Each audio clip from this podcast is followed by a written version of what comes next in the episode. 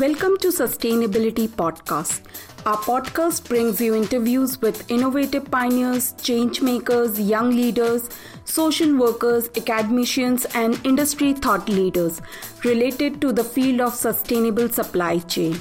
Our goal is to provide sustainability professionals, young managers, academicians, and anyone who is eager to make a sustainable impact. And I'm your host, Vaishali Beth.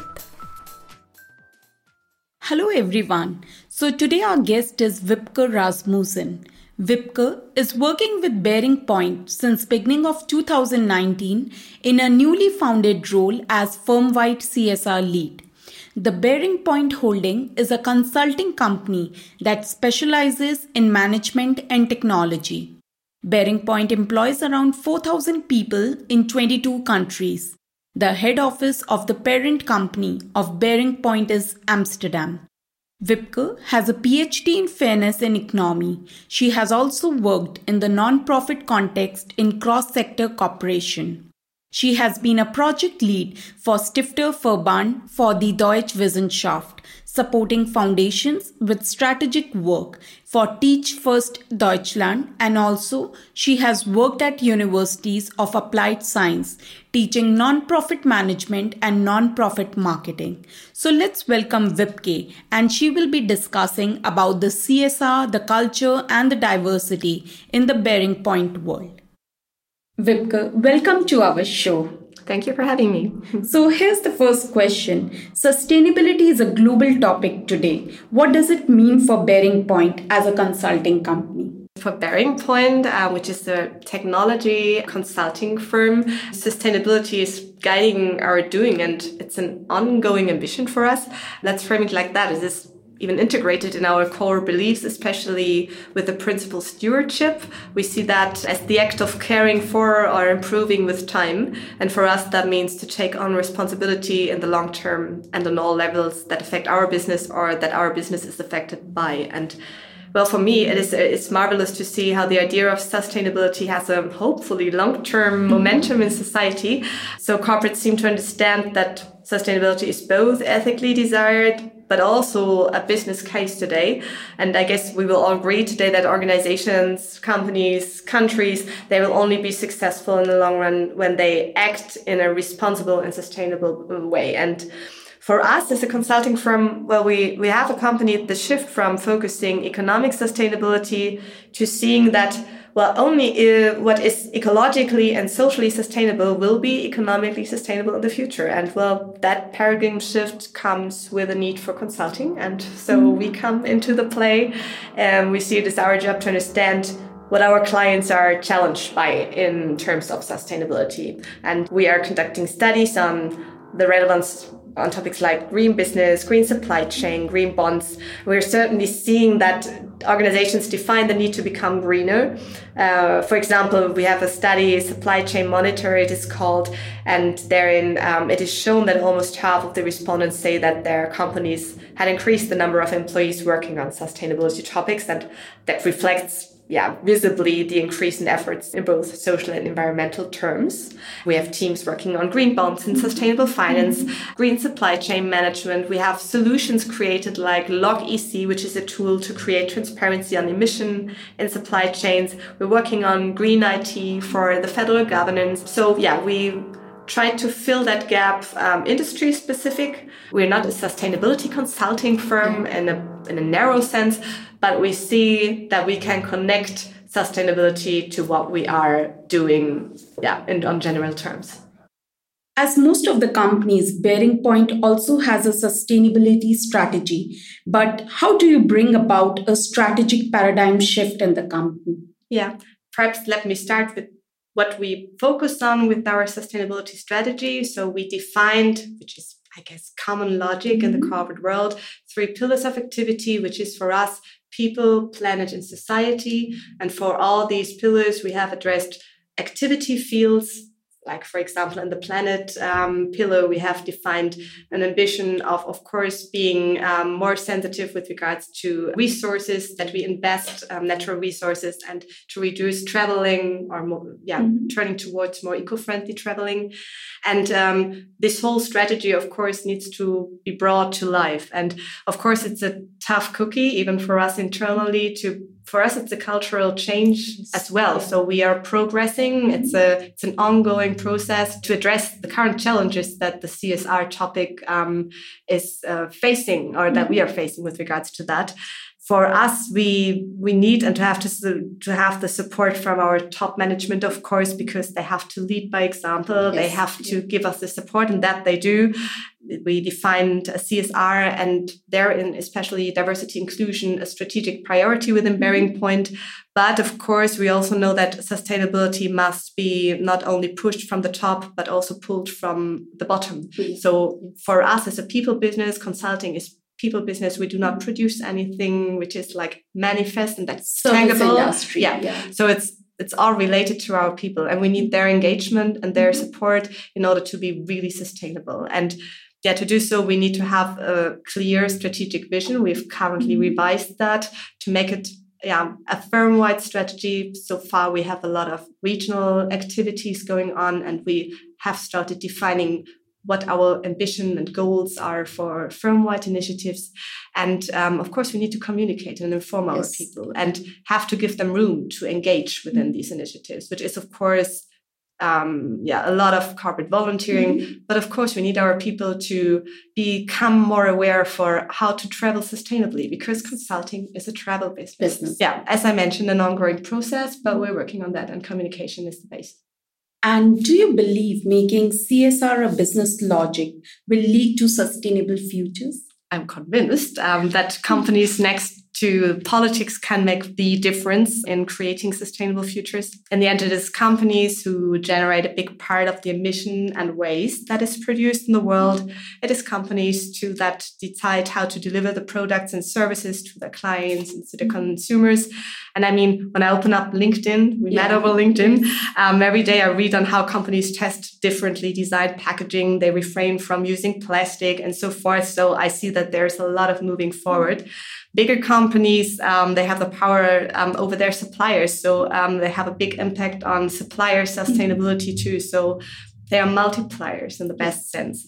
And corporates in general can be change makers, and even corporates like BearingPoint. As I mentioned, we're not a production industry, but in the end, we have people here. We have, as you mentioned, 4,000 people in a narrow sense of BearingPoint, but a network of 10,000 people. And if we are successful in reaching out to these people, creating their awareness of how to consume and travel greener and more socially considerate, there is a potential butterfly effect of our people too. So I guess that cannot be overestimated. Yeah. Great. Yeah. And what is the vision and steps you are planning for BearingPoint to achieve this goal? Yeah, as I mentioned, it's more or less about getting clear strategic guidelines. We're currently working on that, and to communicate on that, and to constantly communicate on that.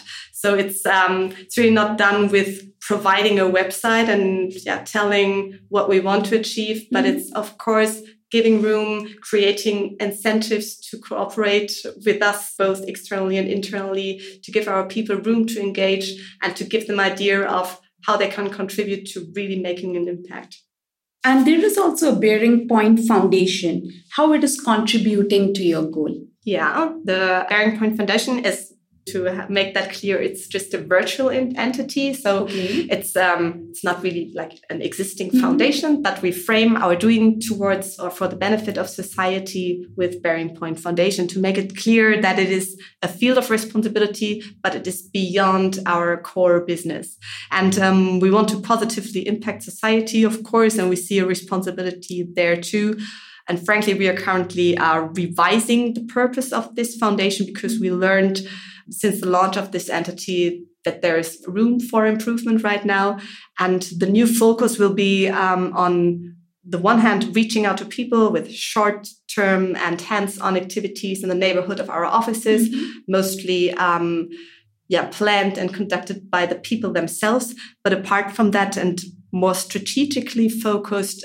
We are working on a pro bono concept to support social purpose organizations like nonprofits and social startups, to scale their doing, because we are aware we are not a charity ourselves, but what we can do is bring in our skills to enable these real social experts to do their work even better. And we see that digitalization is a big challenge, not only for our clients, like the general clients, the corporate clients, but also for nonprofits. And nonprofits lack resources and expertise to get a clear understanding how digitalization may help their doing. And I guess that we can deliver and make a real difference for them. And is there also a kind of an effort to use this foundation for developing countries? We're currently not focusing on developing countries. In the end, we are focusing on the format, which is pro bono consulting. Okay. So we do not exclude organizations from developing countries from our offerings. For us, of course, it is easier and more direct to reach out to organizations, which are in our neighborhoods and which are closer to us. And in the end, there might also be organizations which do their business from Germany, but supporting and cooperating with businesses, nonprofits in developing countries too. But this foundation is open for all countries if they want to use it. Yeah. If they get to know about us, perhaps. Yeah. I'm sure.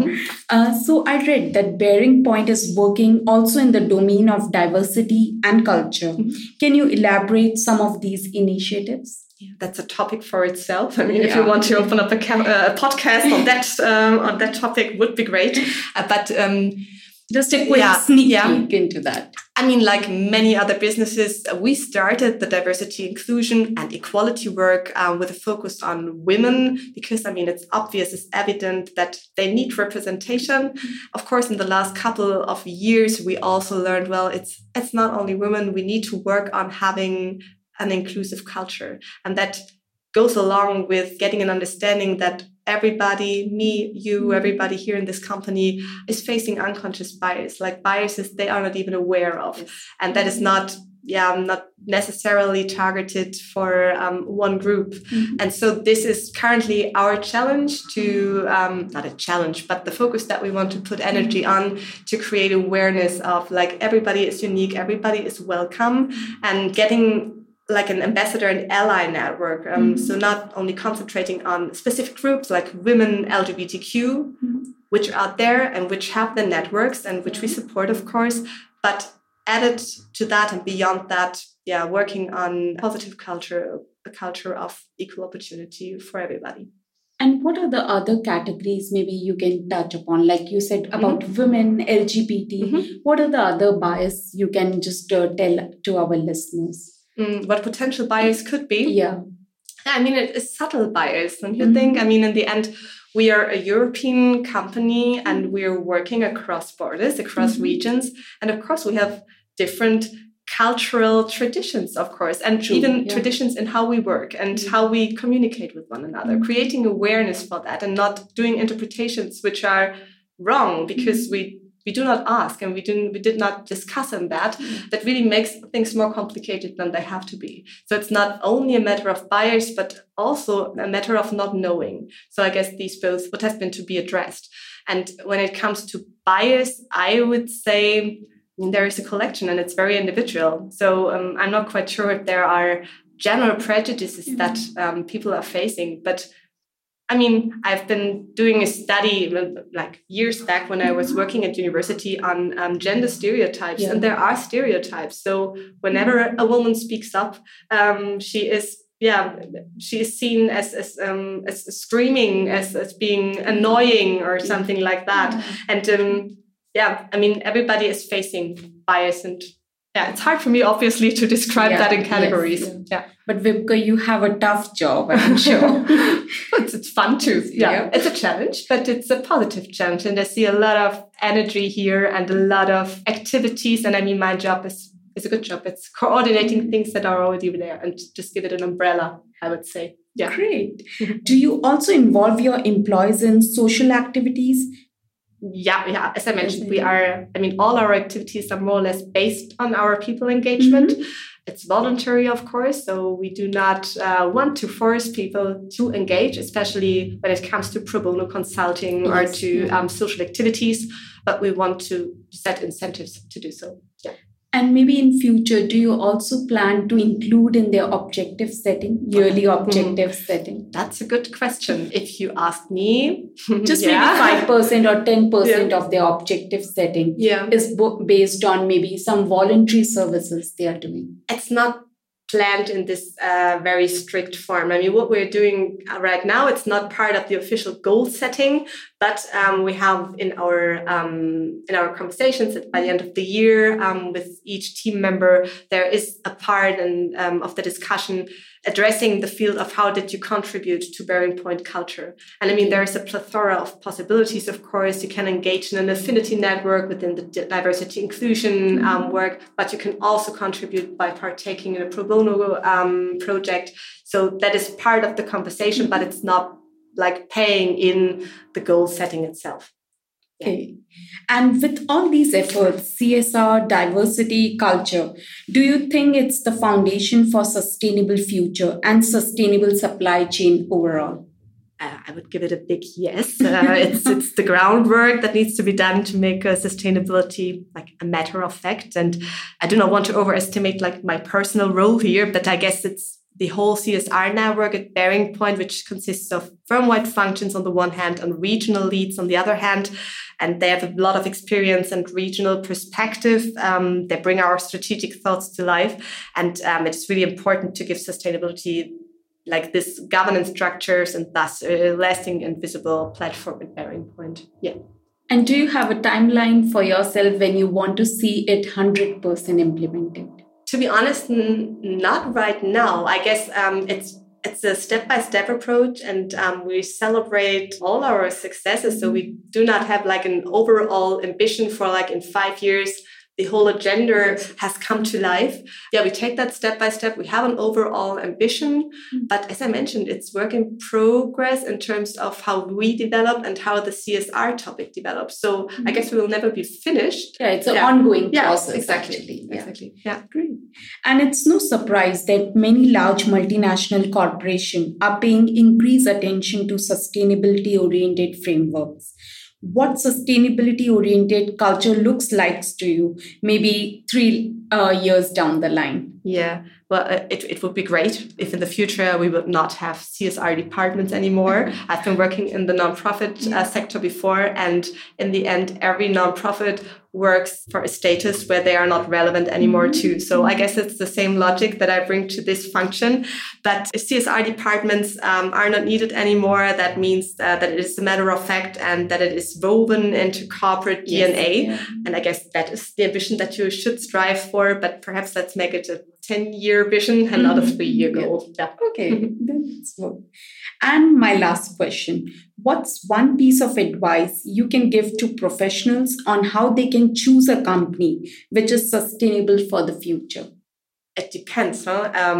As mentioned, any corporate can or it should contribute to a sustainable future. So the question is, where are they currently standing now? So would you like to work for a company which is pioneering sustainability, like a green or a social enterprise? I mean, these out themselves by thought leadership and by providing innovation.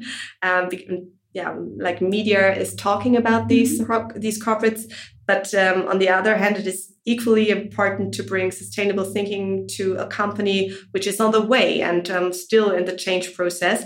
And the impact you may have there is relevant too. So it may depend on your personality and your stamina. And I guess if you want to promote sustainable thinking, you may do so everywhere. In some places, you will just face different obstacles. So good. Thank you so much for being on our show and sharing your view and insights with our listeners. Thank you so much. Thank you for doing the podcast. Thank you.